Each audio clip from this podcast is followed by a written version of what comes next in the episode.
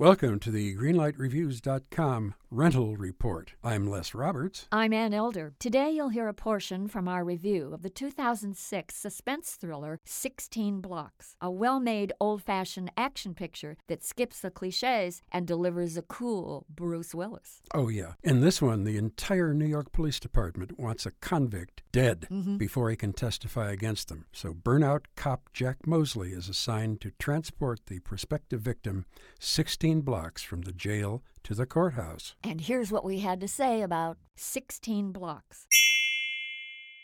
Very taut stuff. Very, very good writing. Yeah. Very strong, character driven screenplay here with plenty of action. So there's something for everybody, especially people who like to see a great taut thriller with wonderful twists and turns. And I was so jazzed waiting for something else to happen in this film. I was on the edge of my seat right from the beginning. There's not a lot of horrific violence in this film. There's certainly some, but it's more of a suspense film It is. than a shootout film. There is a scene where the cops find Willis and Mos Def in a bar and they say, We're going to shoot him, Jack. You just look away. We're going to shoot the witness. Yes, you know, wow. This is a very, very good film. Green light. Green light from me, too, Les. All in all, great movie. Two green lights for 16 blocks.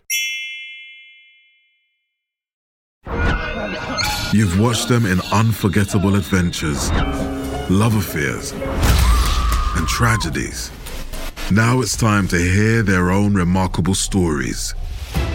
From the makers of Death of a Rock Star and Death of a Sports Star, this is Death Ready of a Film Star. and action. Starring Heath Ledger, Marilyn Monroe, Chadwick Boseman, Robin Williams, Carrie Fisher, and Bruce Lee.